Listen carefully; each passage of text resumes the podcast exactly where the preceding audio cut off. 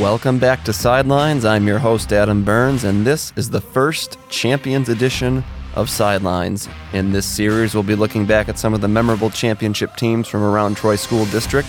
And with the state soccer playoffs underway, we're going to start by going in depth with the 1989 state soccer champions, the Troy Athens Redhawks. To get there, we have to go back a little further, late summer 1979 to be exact, where it's mid morning at a soccer field in Bloomfield and tryouts for the Detroit Express are underway. Two legends are about to square off in a finishing drill. The shooter, Trevor Francis, who earlier that year became the first million pound player in the English Football League and scored the winner for Nottingham Forest in the European Cup final. Robertson, the first time we've seen them attack them, and there's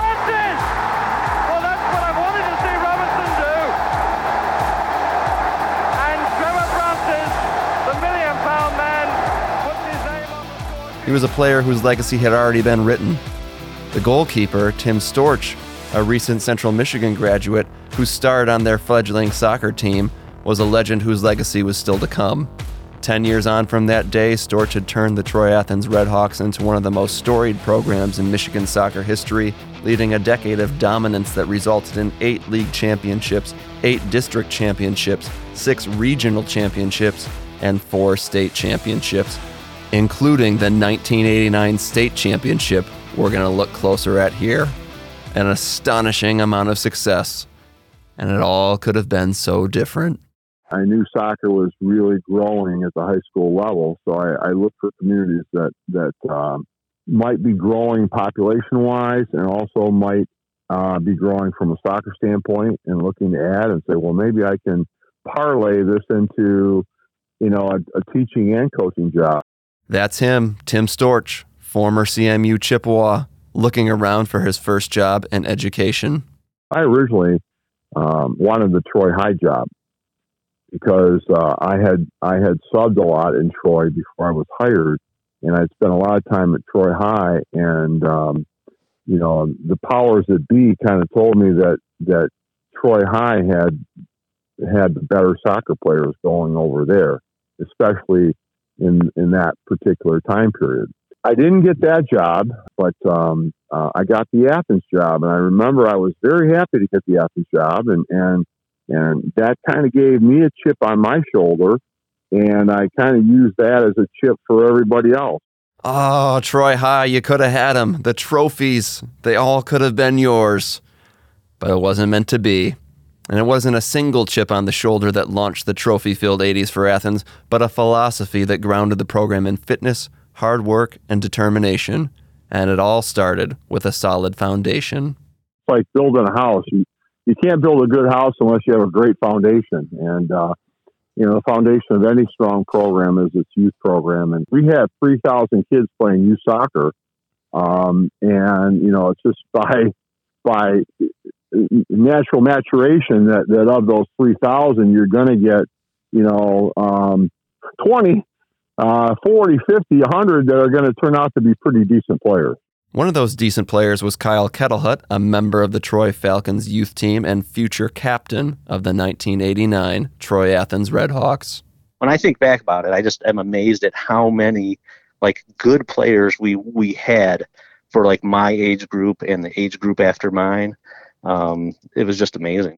With so many kids, so much talent in the Athens pipeline, it was important to incorporate them into the program from an early age. I made a point of it to uh, incorporate young kids uh, from you know youth teams, whether they were house teams or travel teams, to be you know ball boys at our games because I wanted them to you know get the aura of what success was. I was fortunate enough to have a older sister who played uh, also for the, the, the for Tim Storch uh, and Troy Athens, uh, the, the the women's soccer team, and she was a phenomenal player. So so I loved to watch my sister play, and uh, and she was very successful. And when she went to high school, that's when I, I kind of opened my eyes up to playing playing high school soccer. Growing up, it was not uncommon for kids to go over to the stadium and watch a soccer game. That's Todd Hugh, senior defender on the 1989 team. Everybody knew that you know Athens soccer, while a relatively young program, was was one that was competing for state titles, and you're watching these guys in front of you play, and um, you just waiting for it to be your turn to be the one playing under the lights and the one competing for the for the championships. Prior to kicking a ball for any Storch era Athens team, there was an ordeal to undergo, a rite of passage known to all Athens players Hell Week. You know, when you came to play soccer at Athens, uh, it was a tradition. You were expected to be um, a player that would be, you know, competing for a state title. And uh, that was a tradition that we, we tried to build and, and uh, foster it was kind of brutal. Uh, you know, we, we we would go on. We have different types of uh, you know running exercise, whether it be, I think it was something called green bays, where we're running 10 100 yard sprints, and then you go down 90, 80, 70, uh, all the way down to a te- to a 10 yard sprint, and then back up again. And then he had these things called progressives, where you're running around the field. You would walk and run around the field probably. I don't know, about 10 times just to complete whatever the program was it was expected that you were going to be to be fit. So there was nothing organized. There wasn't like an off-season program. You just knew what the fitness standards were. You knew when you were going to run these tests. You didn't know in what order. You know, it's it's funny. I you know I look back at that and I go, well, that's probably the reason why I stopped playing after high school because I was worn out. But uh, you know, he he did a great job at conditioning us. I, I do think that no matter what, especially for for the years that I played, we were definitely the most conditioned team any at any time. We were always one of the most fit, if not the fittest teams uh, around. Coming off a heartbreaking state semifinal loss the year before, Coach Storch found his 1989 team physically fit, extremely talented and deep, and motivated to go all the way. We had 11 starters, but the next 11 I could I could I could put in as well. My task was to take that rivalry that they had and maybe a little animosity that they had about who was on the A team, who was on the B team, and meld them together. And, and they did. They came together and uh, really played well and hard. I always would tell them, hey, you know what?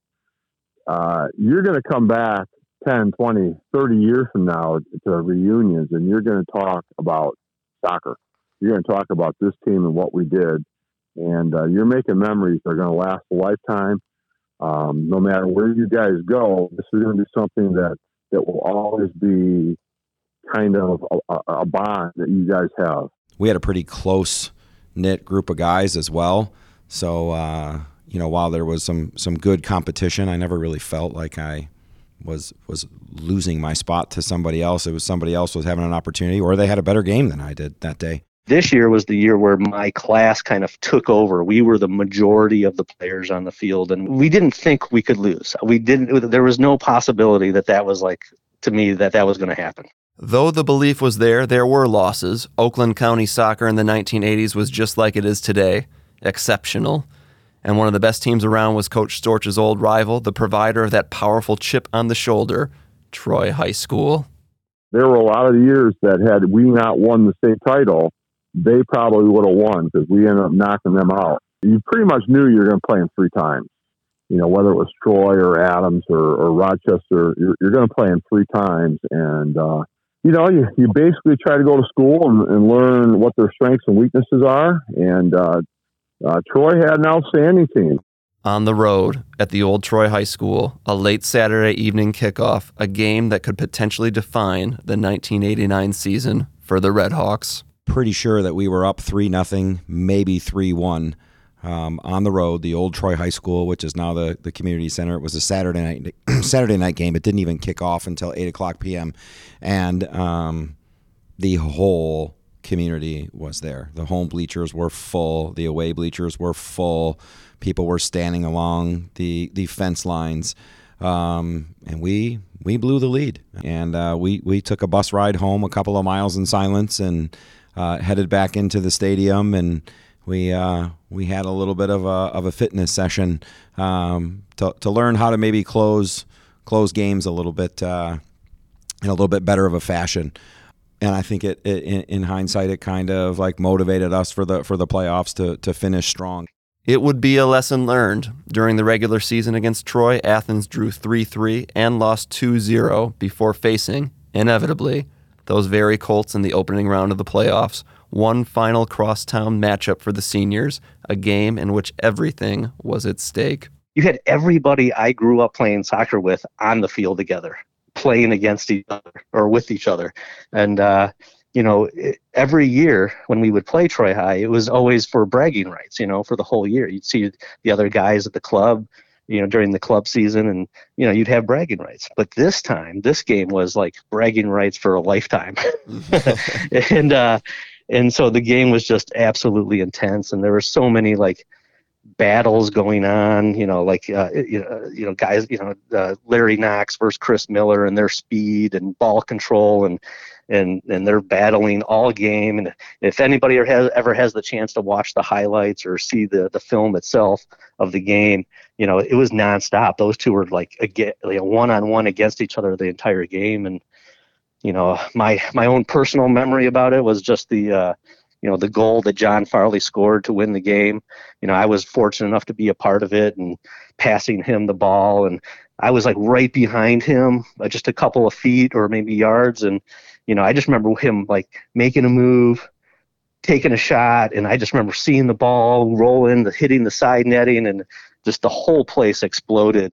Ecstasy for the Red Hawks, a triumphant win over Troy, an atmosphere to cherish forever but there was still all to play for, still business to take care of. And the team followed up with a 1 0 win over Rochester, a 1 0 win over Adams, and a 3 0 win over Groves to set up perhaps the most memorable game of the season, a game in which all kinds of strange things happened, starting with the bus ride there, or rather, when Kyle Kettlehut pulled into the parking lot at Athens to discover the bus had left without him. It was probably the scariest moment in my life to pull up to the parking lot of Troy Athens, not see a bus, not see anybody waiting for a bus, and be like, oh my God, what just is going on here? And uh, I don't really remember how I got to the field, but I do remember uh, walking to the bus and the team, all the, you know, the whole team's in there, the coach is in there, I think the cheerleaders are in there, and I walk onto the bus and it's just dead quiet and I just know I'm in trouble. And Storch gives me that look, and he pretty much just says, "You're benched, or you're not starting, or something like that." And I'm like, "Oh my God." Uh, you know, I'm not going to play in the quarterfinal game in the state tournament. What is, you know, my, like, I was just devastated. Perhaps it was a sign of things to come. 30 seconds into the game, John Farley put the Redhawks one up. 30 seconds later, Fraser responded. Back and forth they went for the first nine minutes until the score was I I'll, i remember three three nine minutes into the game, and the Fraser workers of the game couldn't couldn't get people through the line fast enough. There was a line, you know, around the gate, and people coming into the game ten minutes into the game, thinking they're going to see this great game. They've already missed six goals.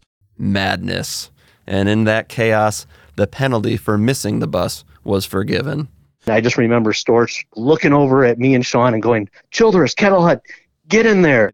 Didn't see any movement uh, over by the substitution area. Uh, and then I did see movement over to the substitution area, and I kind of went off the field with my tail between my legs and and ran over and sat at the end of the bench. And then uh, I think after we gave up our fourth goal uh, of that game, um, and the score was tied 4 4, we, we had an All American goalkeeper on our team that year. He was incredible, still probably to this day one of the best high school goalies that I had ever seen.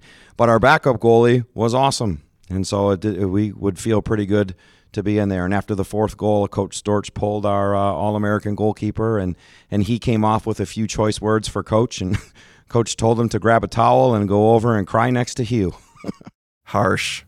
A public benching in a big game, but it was a game the team had to have, and a team ready to use its depth to get the job done. It is now four to four.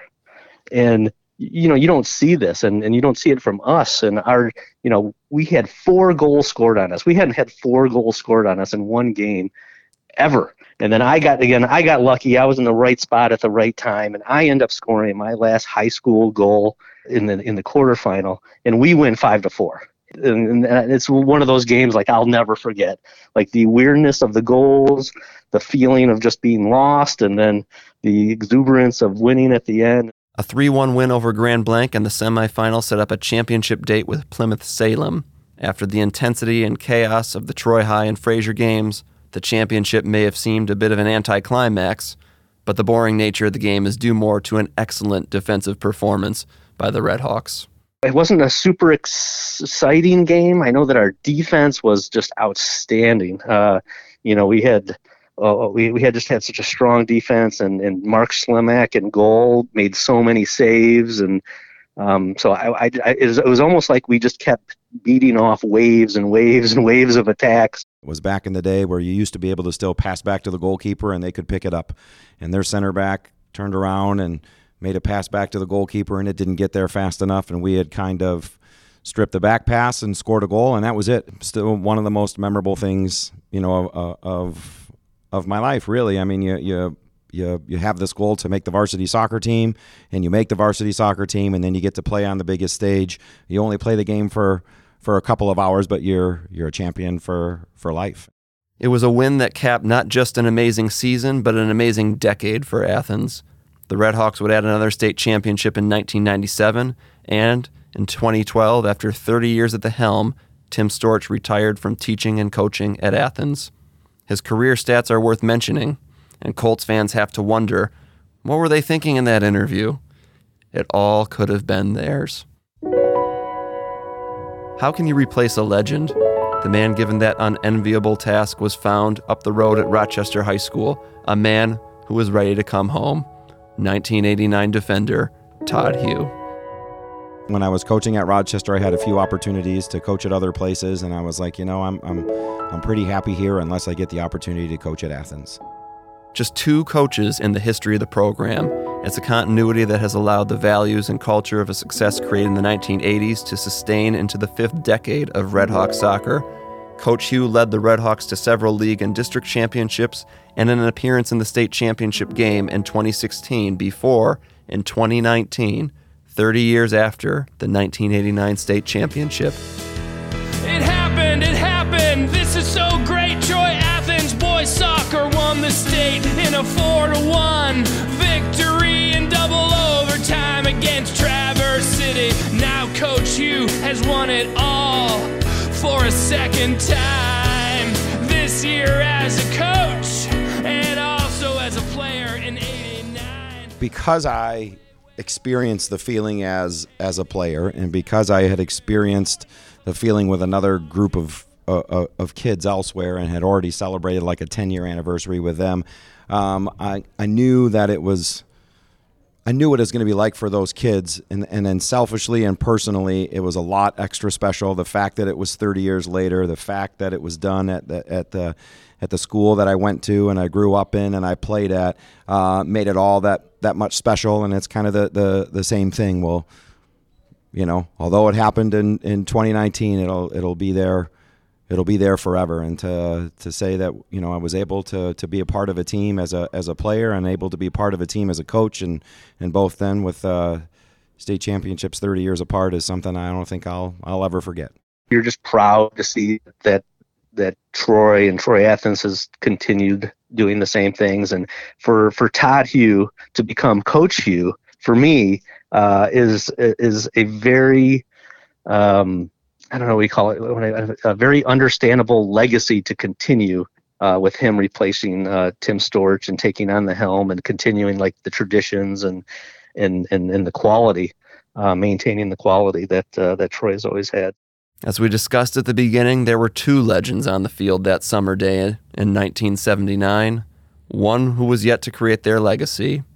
And Athens soccer is the legacy of Tim Storch, so he can take the final word on what that means.